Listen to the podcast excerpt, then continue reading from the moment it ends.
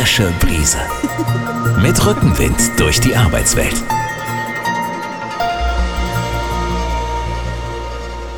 Hallo liebe Hörerinnen und Hörer, hier ist die frische Brise mit einer neuen Podcast-Folge. Draußen weht es leicht vom Meer her, hier drinnen weht die frische Brise. Wir sind im schönen St. Peter-Ording, direkt an der Nordsee. Gleichzeitig herrscht hier aber auch konzentrierte Seminaratmosphäre. Wir sind gerade in einer Schulung. Es geht um aktuelles Arbeitsrecht und Handlungsempfehlungen für die Betriebsratsarbeit. Ja, und unsere Podcast-Mikrofone sind mal mit auf die Reise gegangen. Die Idee war doch bei einem Thema Betriebsratsarbeit 2022 immer noch im Krisenmodus. Ähm, da fragt man doch einfach auch direkt die betroffenen Kolleginnen und Kollegen aus dem Gremium. Und sie sollen doch selbst mal was dazu sagen. Corona scheint nicht mehr beherrschend zu sein. Maßnahmen sind ausgelaufen. Wir kommen alle im Moment ganz gut damit klar, dass Corona zwar nicht verschwunden ist und irgendwie noch da ist, aber die Auswirkungen sind gering. Doch dann, was ist passiert? Der Ukraine-Krieg ist ausgebrochen was man kaum für möglich gehalten hat. Eine neue Krise greift nach der deutschen Wirtschaft. Schon wieder Probleme mit den Lieferketten. Eine Energiekrise könnte Auswirkungen haben, die wir noch nicht mal abschätzen können. Und die jetzt schon unmittelbare Wirtschaftskrise greift nach unser aller Portemonnaie. Tja, und wir schauen auf unsere Gas- und Stromrechnung und machen uns Sorgen. Das improvisierte Podcast-Studio ist gut gefüllt mit Gästen und da möchte ich dann einfach auch mal kurz mit der Vorstellungsrunde beginnen. Ich begrüße ganz herzlich Klaus. Ein Silberrücken unter Deutschlands Betriebsräten. In seiner langen Zeit als Arbeitnehmervertreter und Gewerkschaftsmitglied hat er Lorbeeren geerntet, Ehrungen, Anerkennung errungen und auch die ein oder andere Narbe erlitten, die er aber allesamt stolz tragen kann. Klaus, schön, dass du da bist. Ja, vielen Dank, Ronald. Dann mache ich mal weiter mit der Vorstellung. Neben mir sitzt Tanja. Tanja kommt aus einem mittelständischen Unternehmen der Nahrungsmittelindustrie in Hamburg und ist der Betriebsratsvorsitzende eines Dreiergremiums und hat mittlerweile auch schon mehr als zehn Jahre Erfahrung als Betriebsrätin. Ja, danke schön, Klaus. Mir gegenüber sitzt Norbert. Norbert arbeitet in einem Unternehmen der Pharma Industrie, pharmazeutisches Unternehmen.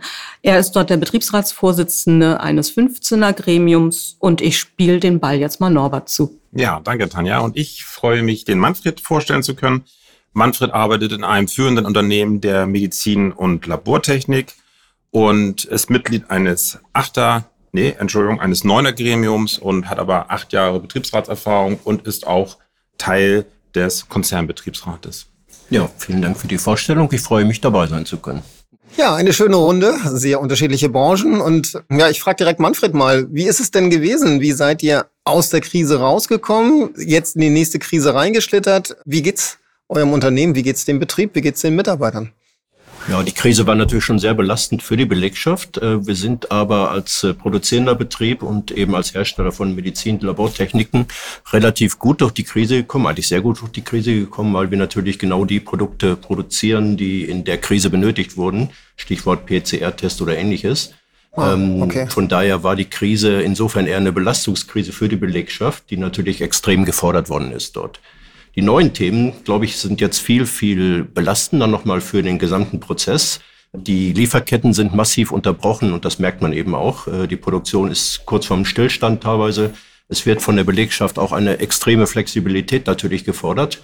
Und das zusätzlich zu der Homeoffice-Diskussion, ähm, da haben wir viele Themen im Betrieb. Aber, aber ihr tragt das mit jetzt, ähm, die besondere Flexibilität, die da gefordert wird? Das tragen wir mit, aber wir versuchen natürlich auch entsprechend äh, die Auswirkungen ein bisschen abzufedern, abzumindern mhm. und natürlich für die Belegschaft auch äh, entsprechend die Vorteile dann äh, auch für die Belegschaft herauszuholen. Aber ich habe richtig verstanden, Unterm Strich wart ihr im Moment eigentlich vor allem mit viel Arbeit gefordert. Also im Zweifel hat man auch gute Gewinne eingefahren. Die Gewinne sind auf jeden Fall auf einer sehr guten Seite, auf einem guten Niveau. Ähm, ich, wie gesagt, es war sehr belastend für die Belegschaft. Das ist mein Eindruck und das ist auch das Feedback, was ich immer wieder bekomme. Und äh, gerade wenn man sich jetzt natürlich anschaut, die neuen Krisen, die anstehen, ähm, sei es die Stromrechnung, die Gasrechnung, die extrem ansteigen, da versuchen wir natürlich auch für die Belegschaft entsprechend etwas zu erreichen. Ja. Ja, jetzt gucke ich weiter. Ich mag kaum fragen. Pharmazeutische Branche. Ihr habt auch Gewinn gemacht, was? Ja, also wir haben zumindest den Umsatz leicht steigern können. Äh, wir sind jetzt nicht so die typischen äh, Gewinner ähm, der, der, Krise. Einfach ähm, aus dem Grund, dass, dass unsere Kunden äh, schwerstkranke Menschen sind und die haben sich eben gerade in, in der Corona-Zeit nicht zu den Ärzten getraut. Ja, viele Ärzte ähm, hatten ja auch reduzierte Sprechstunden und Das merken wir jetzt langfristig. Ja, das ist, ist nicht eingebrochen der Markt, aber wir merken doch, dass es eine, dass es durch ein Tal durchschritten sind. Das haben wir jetzt durchschritten und es war eben die nächste Krise auf uns, wo wir dachten, jetzt können wir wieder Gas geben. Jetzt ist nämlich auch bei uns die Lieferkette, die funktioniert nicht so einwandfrei. Aber was für uns aktuell eigentlich viel schlimmer ist, die steigenden Rohstoffpreise für Glas, äh, auch Papier, für Verpackungen, für Glaskörper, für, für Spritzen. Das ist alles massiv teurer geworden und wir sind mittelständisches Unternehmen hm. und konkurrieren jetzt am Markt direkt mit den großen Playern, ja, AstraZeneca, wie sie alle heißen. Die haben natürlich ganz andere Finanzmittel, um bei Lieferanten die Sachen abzunehmen. Und habt ihr schon einen Plan? Wie wird es gehen? Wie übersteht man's? Also der Betriebsrat an sich hat noch nicht den, den Masterplan, aber wir haben eben schon den Arbeitgeber auch im Rahmen des Wirtschaftsausschusses aufgefordert, doch die Kostenseite bitte schön auch im Blick zu behalten. Äh, ich bin mir ziemlich sicher, dass die das auch tun. Ja, aber es, es, es, es fühlt sich noch nicht so an. Es schlicht noch nicht durch im Unternehmen, dass die Kolleginnen und Kollegen merken, aha, äh, der Arbeitgeber tut etwas, äh, um die Kostenseite in den Griff zu kriegen. Okay. Ja, und Klaus, wie war's bei euch? Krise vorbei? Ja, natürlich waren wir auch von der Krise betroffen, aber ähm, dann beneide ich meine beiden Vorredner so ein bisschen. Bei uns war es eher so, dass der Arbeitgeber trotz Krise keine Rücksicht darauf genommen hat, die Pläne zum Personalabbau umzusetzen und sind noch dabei, mehrere Sozialpläne umzusetzen, die tatsächlich auch gerade in den letzten drei Jahren vereinbart worden sind. Und da kann man sich kaum damit trösten, dass das ganz gute Konditionen waren für die Kolleginnen und Kollegen. Aber ich muss wirklich sagen, die letzten drei Jahre waren mit die herausforderndsten als Betriebsrat nach, nach meiner Einschätzung. Und das hat auch was damit zu tun, dass sich der Betrieb tatsächlich verändert hat durch Homeoffice. Das hätte man sich ja vorher nicht so vorstellen können. Und wir kehren ja nicht mehr dahin zurück, wo wir mal waren. Und das war ja auch Thema hier im Seminar. Und, und das Thema Desk Sharing wird eben zusätzlich noch dazu führen, dass sich da noch mehr verändern wird, wo wir als Betriebsräte gefordert sind. Okay, danke. Ja, und? Ja, und? Ähm, Wie schaut's bei euch aus? Ja, bei uns sieht's so aus, dass wir durch die Corona-Pandemie ganz gut durchgekommen sind.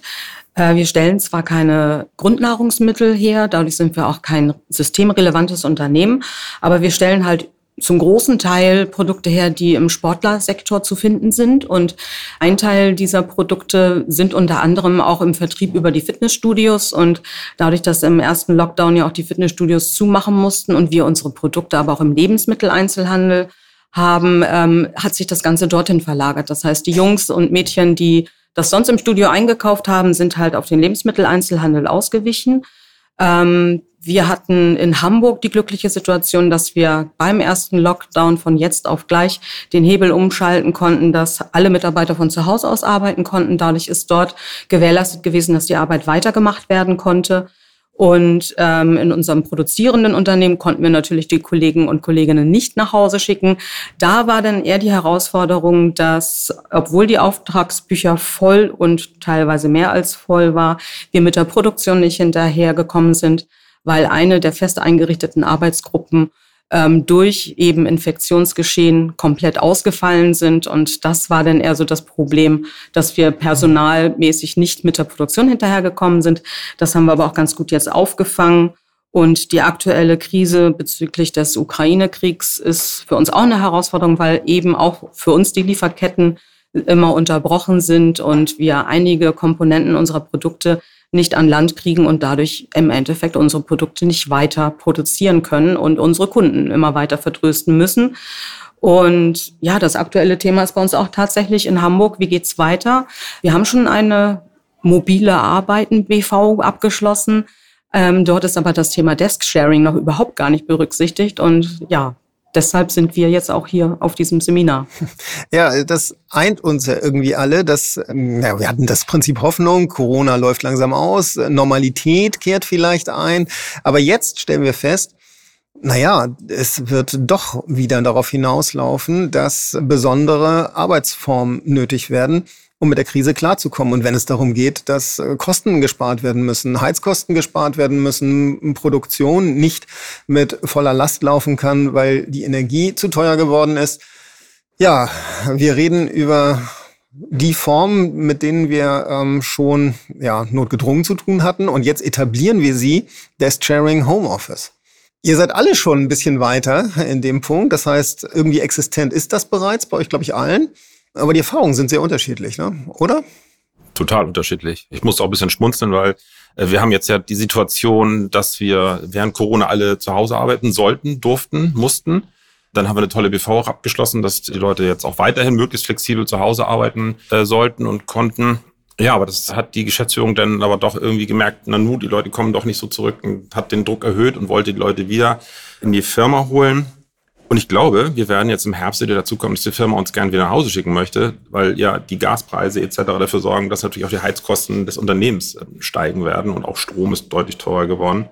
Ja, und Desk-Sharing ist für uns tatsächlich aktuell nur ein Randthema. Wir haben ein komplettes Gebäude umgebaut. Dort klappt das sehr gut, muss ich ehrlicherweise sagen. Es gibt ein Buchungssystem. Da sind drei Abteilungen, die haben jeweils sich die Etagen aufgeteilt und da haben wir auch eine durchweg gute Auslastung, sage ich mal, was und, und auch eine Akzeptanz, ja, weil die Räume sehr schön eingerichtet sind. Es ist dafür gesorgt worden, dass es ausreichend äh, Besprecher gibt. Es gibt, ich sag mal so, klassische Boxen, in die man sich zurückziehen kann, wenn man mal telefonieren muss.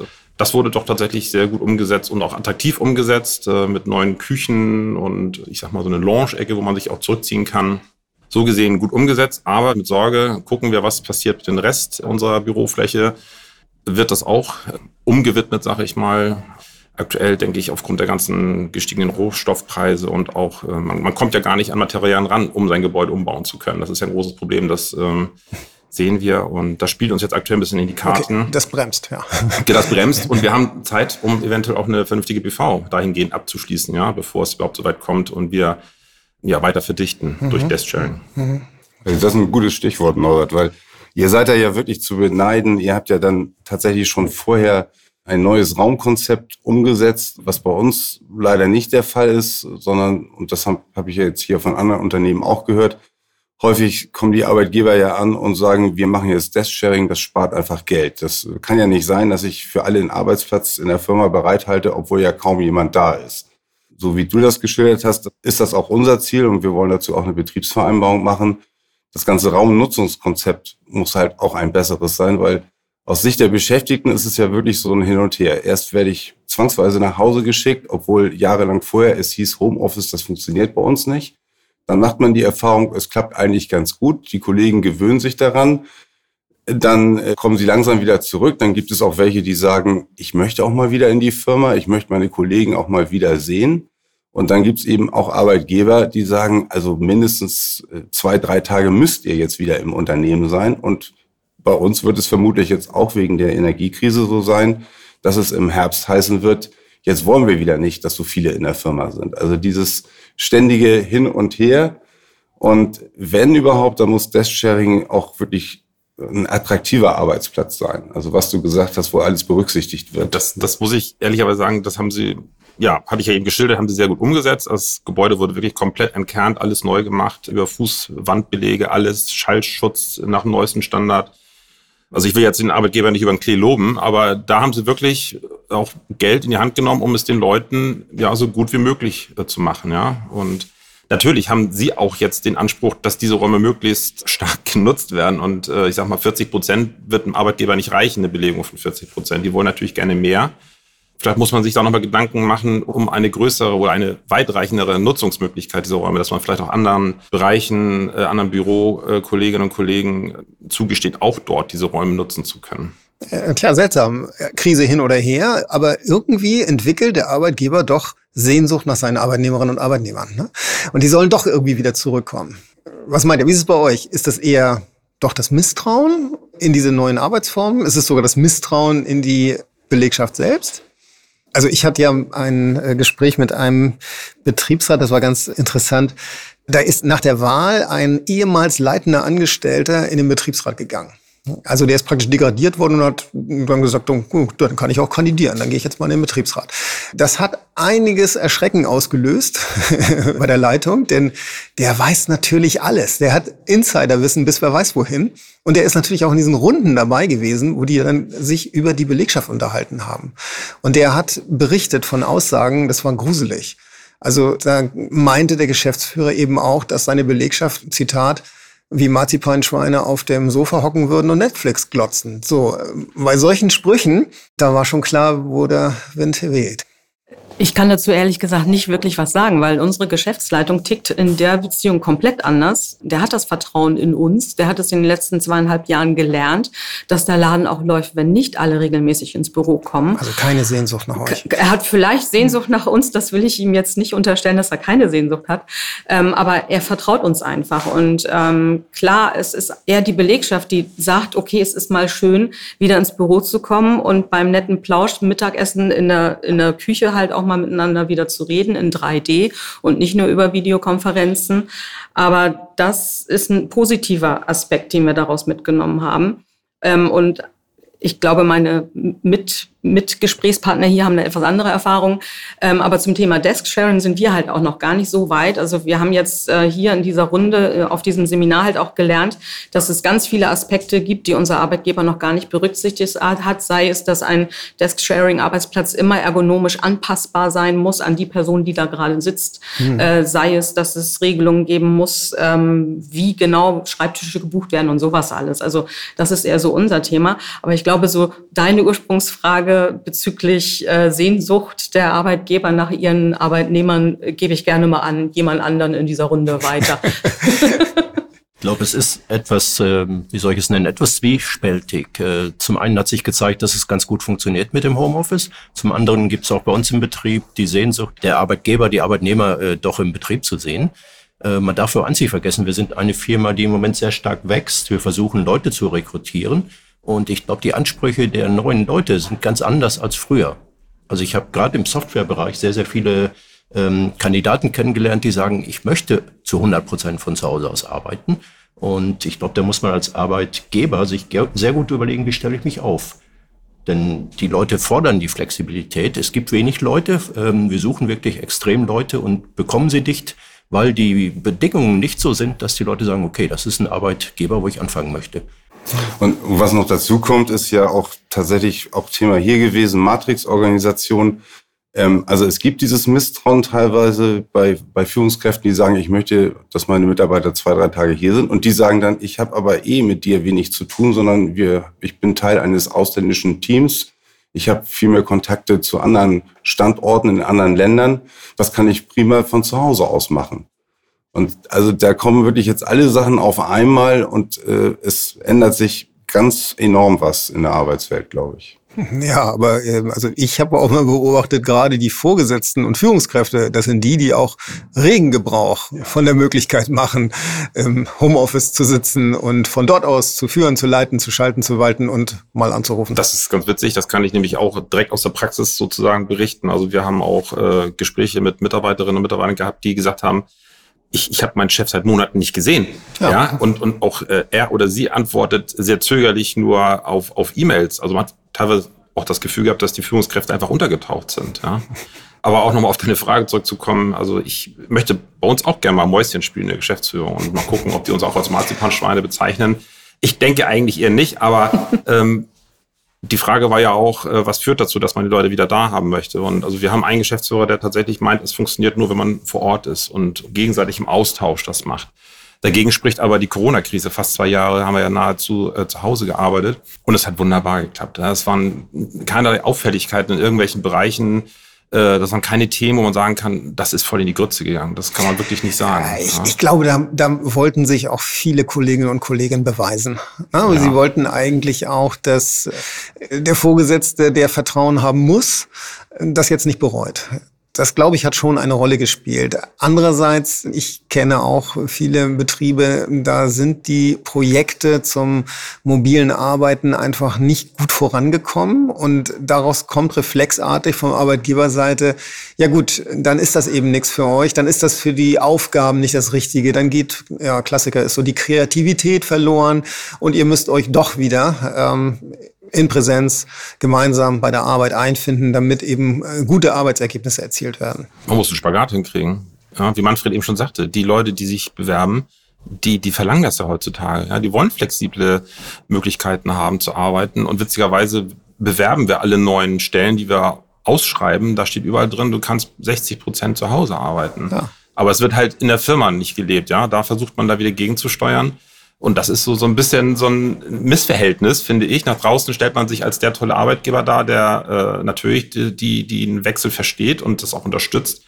Und äh, ich, ich bin gespannt, wie die erste Welle von neuen Kolleginnen und Kollegen, wie die reagiert, wenn die feststellen nach drei, vier Monaten in der Firma, ups, das, was da mir versprochen wurde, das äh, ist ja nur ansatzweise erfüllt worden. Ja. ja. Naja, jetzt bist du aber auch kleinlich. 60, 40 oder 40, 60, wo ist denn da der Unterschied? Ja, also da kann man sich schon mal vertun, auch tatsächlich das falsch verstehen, bevor man eine Betriebsvereinbarung unterschreibt an der Stelle. Das haben Sie falsch verstanden, ja klar.